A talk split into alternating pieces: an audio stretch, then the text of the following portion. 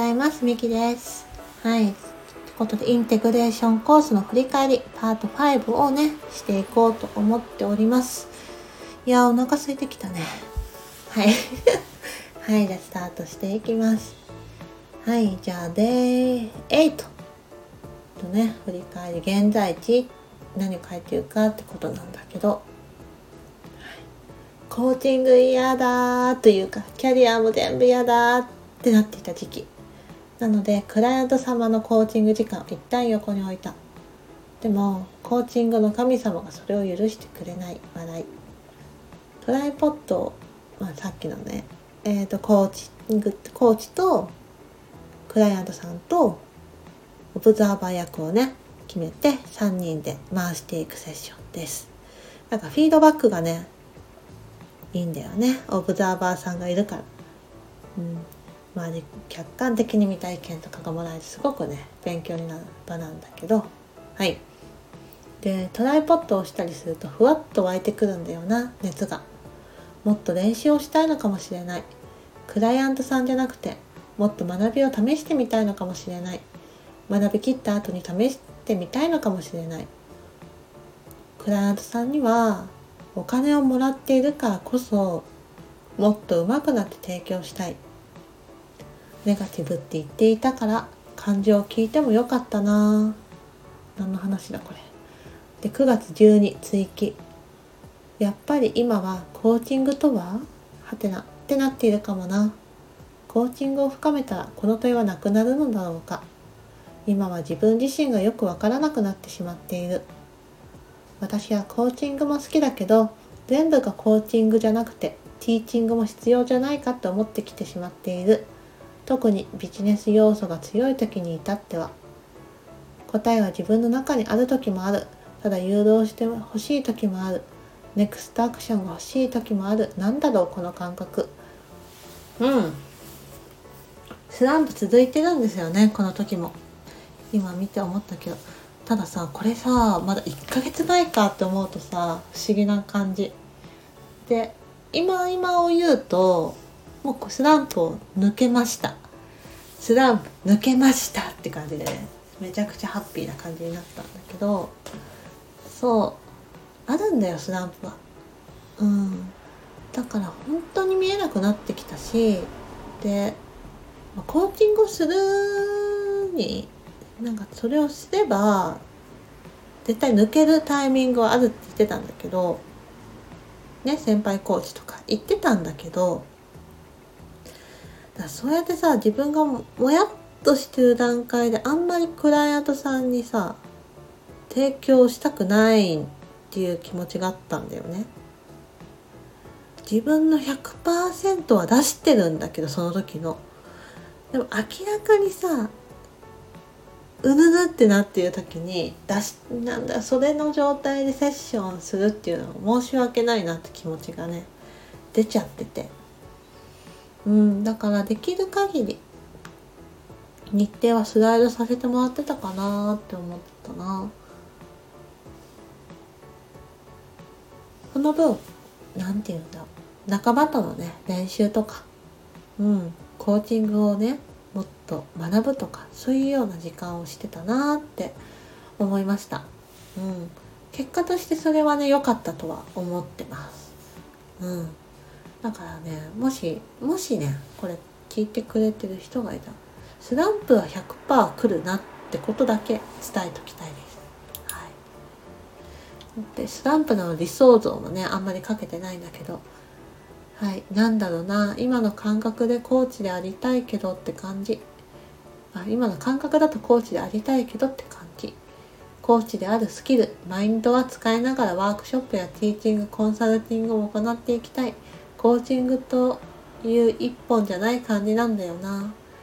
MBTI のような事実理解も混ぜ込みたいしスピリチュアルのような気の流れも混ぜ込みたい。いろいろな状態にコミットできるようなのがベスト。結局でもさこれスタンプだけどさ同じこと書いてるよねずっと今まで。コーチングだけじゃないって言ってんだよね。うん。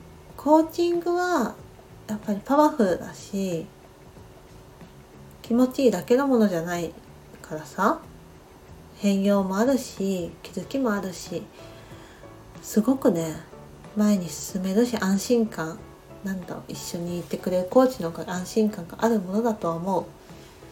けどそれだけじゃないみたいなね。教えてもらいたい時もあるしコンサルティングみたいな。し気の流れとかさバイオリズムとかそういうのスピリチュアルとかもね大事だなって思う時もあるし実際私もあの試練5月ぐらいにあってそれをねコーチングで乗り越えた部分もあるんだコーチングだけじゃなかったなっていうのもあっていろんなセッションを受けました。いろんなねスピリチュアルカウンセリングみたいなのも受けたしうん。霊視セッションみたいなのも受けたし他のなんだろうねちょっと名前忘れちゃったけどセッションいくつか受けたなって思うんだけど。やっぱりその場その場で必要な関わりってあるよなって思うのでね。うん。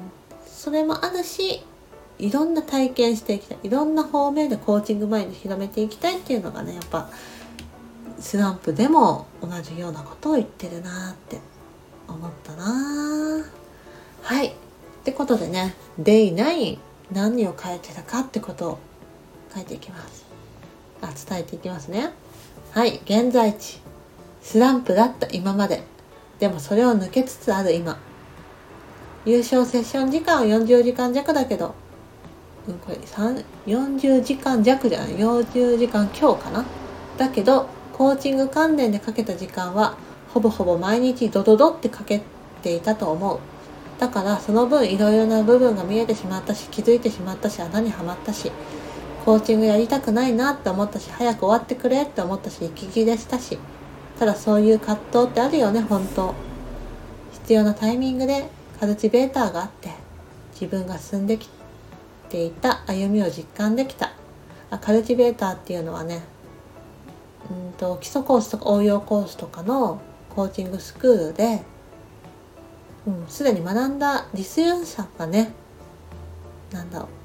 その学びをね受講生さんの学びを耕すもっと耕せるようなそんなね役割を持ったうん自身、うん、復習機会でもないしなんだ一緒に耕すような役割を見ているアシスタントでもないし、うん、耕す役割って感じかな。そんなやつなんだけど。それをねその機会があって自分が進んできた歩みを実感できたと。で現在地2今ここ楽しめている感じ。自然体って書いてるね。うん。いやそう抜けたんだよねスランプを。うん。やっぱりねカルチベーターそのタイミングも良かったと思うしなんでかな？あなんか抜けてきたなってだんだん見えてきたんだよね。自分のねやっぱ自分にやっぱ向き合ってきてコーチングをしてみてやっぱスランプの中でも自分らしさって消えてない部分はあるし、うん、何か抜けたっていうのが本当あってだからよりねそれを超えてやっぱ成長できたなっていうのはねあるよね。だからスランプがあって良かったっていうのはすごい出したい。素直に受け入れられるものが増えたって感じもするし絶対これは乗り越えられるっていう自信にもなったなって思うな。うん。はい。ってことでねそれで理想像は何て書いてるかってことなんだけど自分を大切にできる人まだまだもっと自分を大切にできると思っている。動きたい副人格感受性がマシマシな副人格。自分のことがよく分かっていない副人格、うん、他人のことに興味ないと言いつつ深い話を聞きたがる私は根本的に人が好きなんだろう。人のストーリーに興味があるんだろうと思う。スピリチュアルな分野でも今世は自分を大切に生きることが大切って言われる。だから今後コーチングを提供するにしてもしなくても私は存在するだけで価値がある。ただいるだけで場ができることを自覚する。私は必要な存在である。そこにもっと自覚的になった時にもっと羽ばたけるんだろうな。深く対話し心でつながり自分を生きて遊ぶ。そんなコーチであり私でありたいと感じた。はい。いいね。そう。そうなんだよね。って感じだな読んでても。うん。もっと自覚するみたいなね。自分を生きる自分を大切にできるなんかそんなコーチが理想像だ理想像だよね。自分のね人生をもっと味わい尽くそうっていうかもっと自分の声に素直になろうとかあとどんな自分の嫌なところが見えたとしてもそれを受け入れられるコーチでいようみたいなね。そうやって自分にできることが、まあ、クライアントさんにできるようになると思うし自分にできないことはクライアントさんににもそうやって関われないと思うからだからもっとね私を知って私を自覚して私を生かそうみたいなところがねうん大事なんだろうなっていうのを書いてますね。はい。ということでね。はい。で9まで書いていきました。でこれ最後はねこれからちょっと書くところなのでこれを書いたらまたこれを収録していきたいと思います。なので次は6かな。はい。でねそれを語っていきたいと思います。はい。なので Day5 もね聞いてくれ Day5 じゃない。ん？パート5か。聞いていただいてありがとうございました。それではまたね